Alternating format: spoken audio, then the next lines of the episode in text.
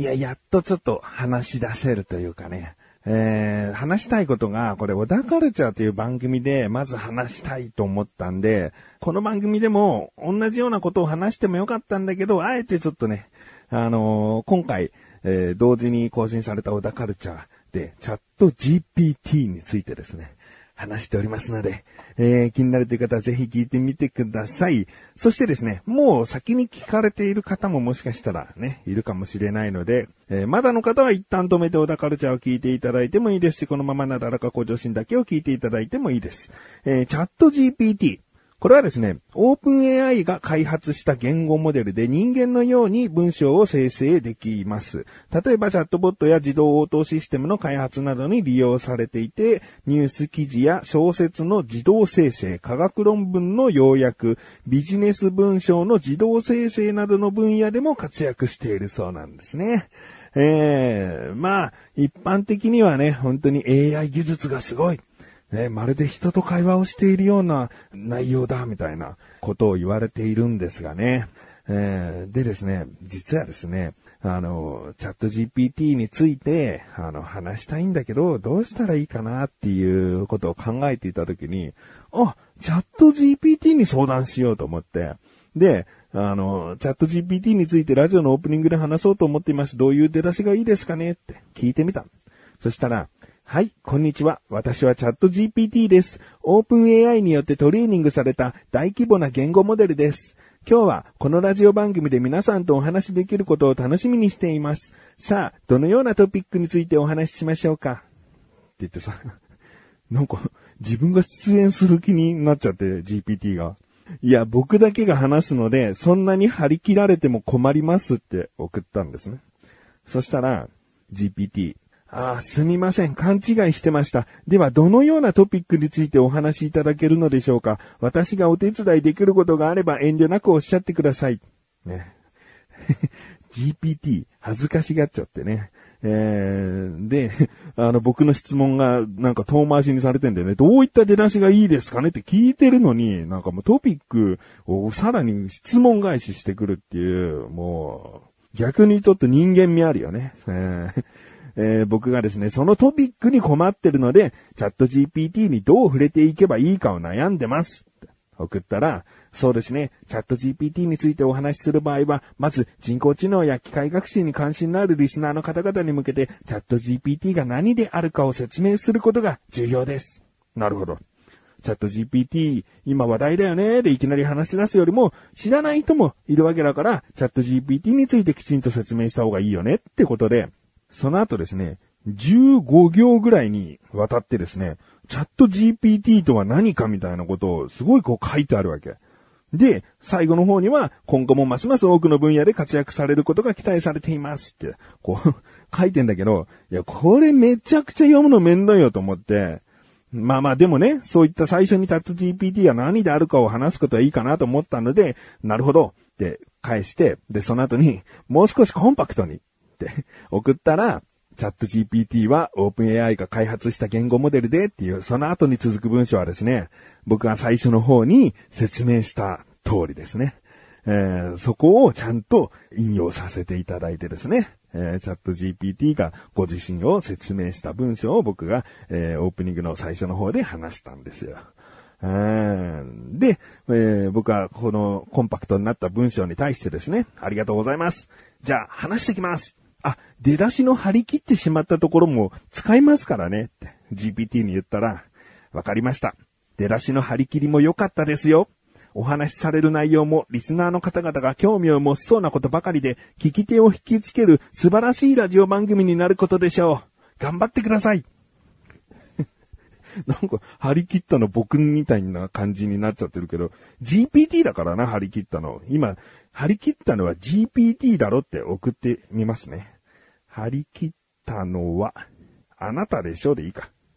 あなたでしょ。はい、送りました。はい、出てきました。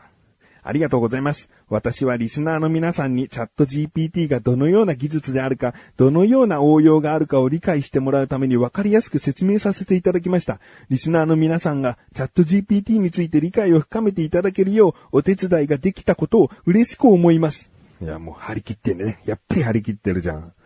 えー、ということでですね、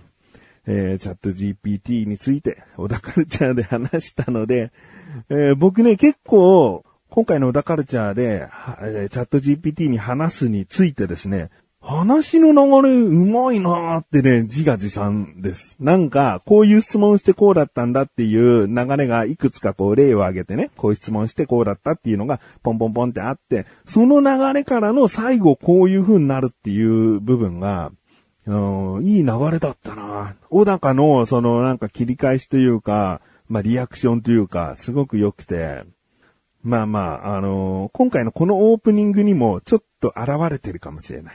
えー、だから、小田カルチャーは聞かないよと思ってる方は、今回の小田カルチャーだけでも聞いてみていただけたら、このチャット ジーピーティー についても知ることができつつ楽しめるんじゃないかなと思いますので、気になるという方はぜひ聞いてみてください。ということで、リスナーの方々が興味を持ちそうなことばかりで聞き手を引きつける素晴らしいラジオ番組になるかどうかは不安な自分がお送りします。菊師匠のなだらか向上心。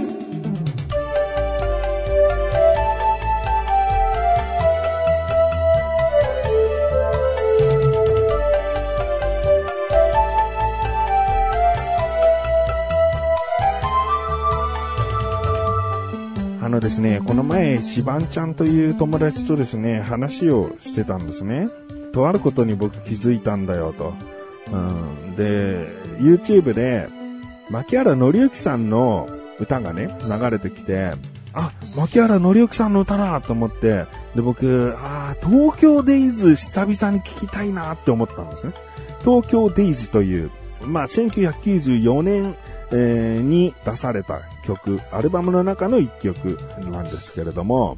えー、この歌はまあ、なんだろうな、うーん、切ない気持ちにもなりつつ、でも東京で暮らす日々について、うん、前向きになれる歌。上京してきた方もいれば、東京で一人暮らしをしているという方には結構刺さるような、えー、せんきゅうひゃくきゅうじゅうよねんとはいえですね、あの、なんか昔っぽい単語とかがほとんどないので、今現在でも結構刺さる方多いんじゃないかな。いい曲なんですよ。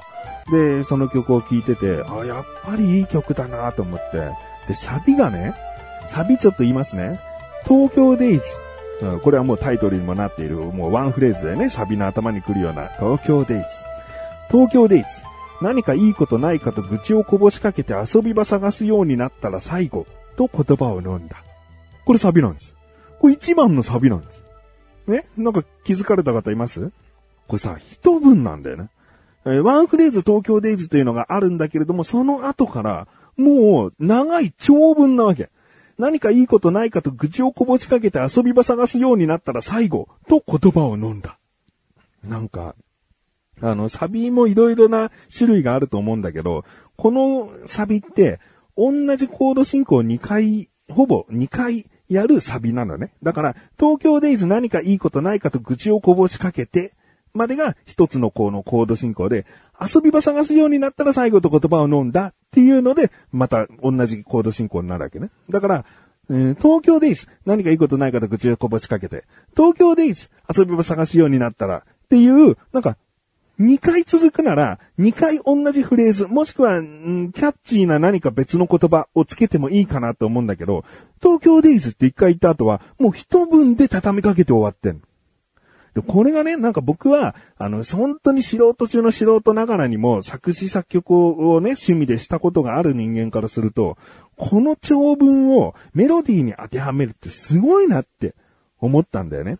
牧原さんは、まあ、ピアノが主で、ピアノをやる方の作曲方法って曲線が多いなーって僕の勝手な印象なんだけど、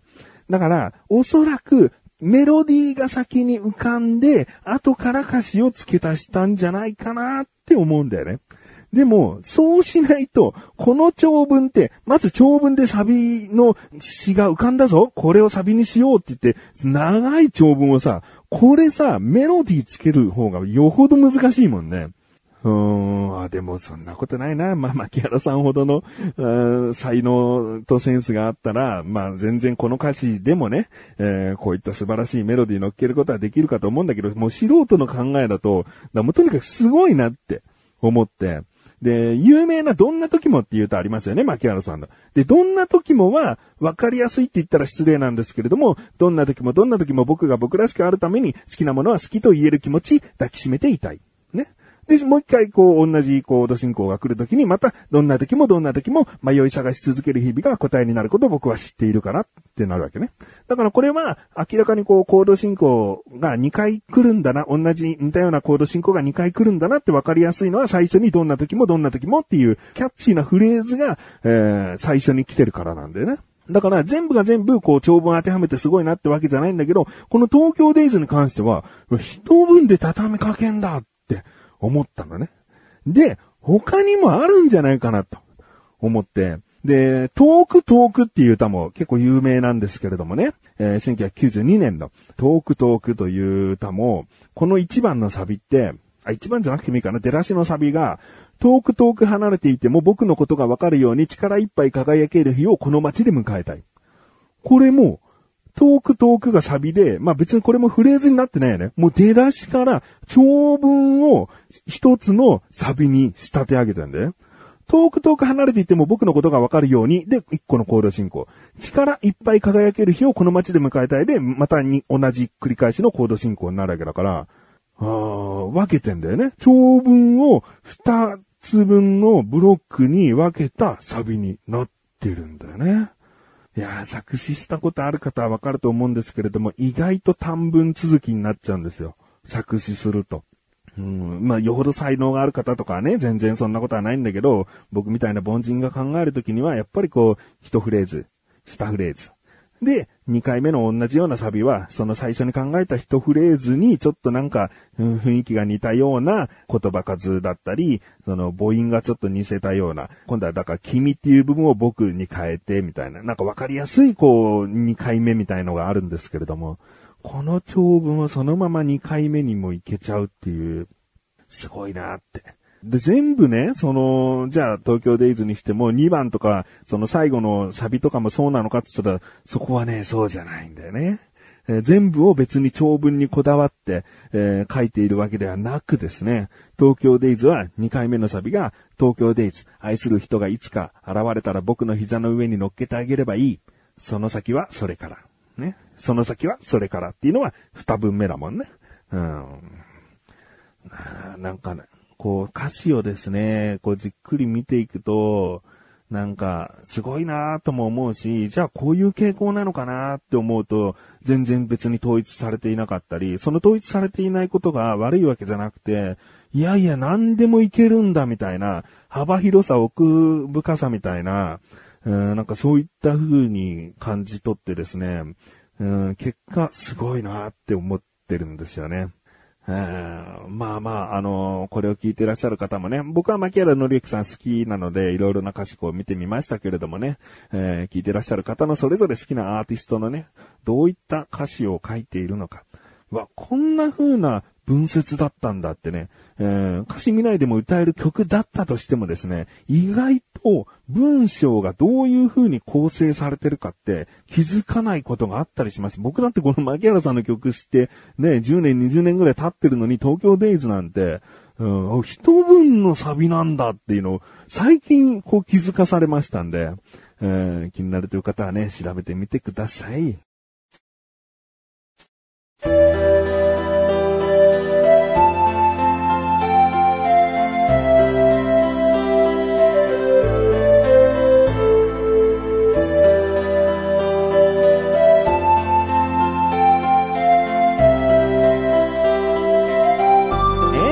そしてすぐお知らせです。このなだらか小女子が配信されたと同時に更新されました小高菊池の小高ルチャ聞いてみてください。今回はオープニングでも言いましたが、チャット ジーピーティー について、えー、長めに長めにお送りしております。あとはですね、あの、シンクを食器を洗うスポンジで洗うかどうかという話をですね、小高と話したりしておりますよと。気になるという方はぜひ聞いてみてください。ということで、なだらか小女子はまっすぐご視聴、それではまた次回お会いいたい。菊池翔でした。メガネたまにでもあるよ。お疲れ様です。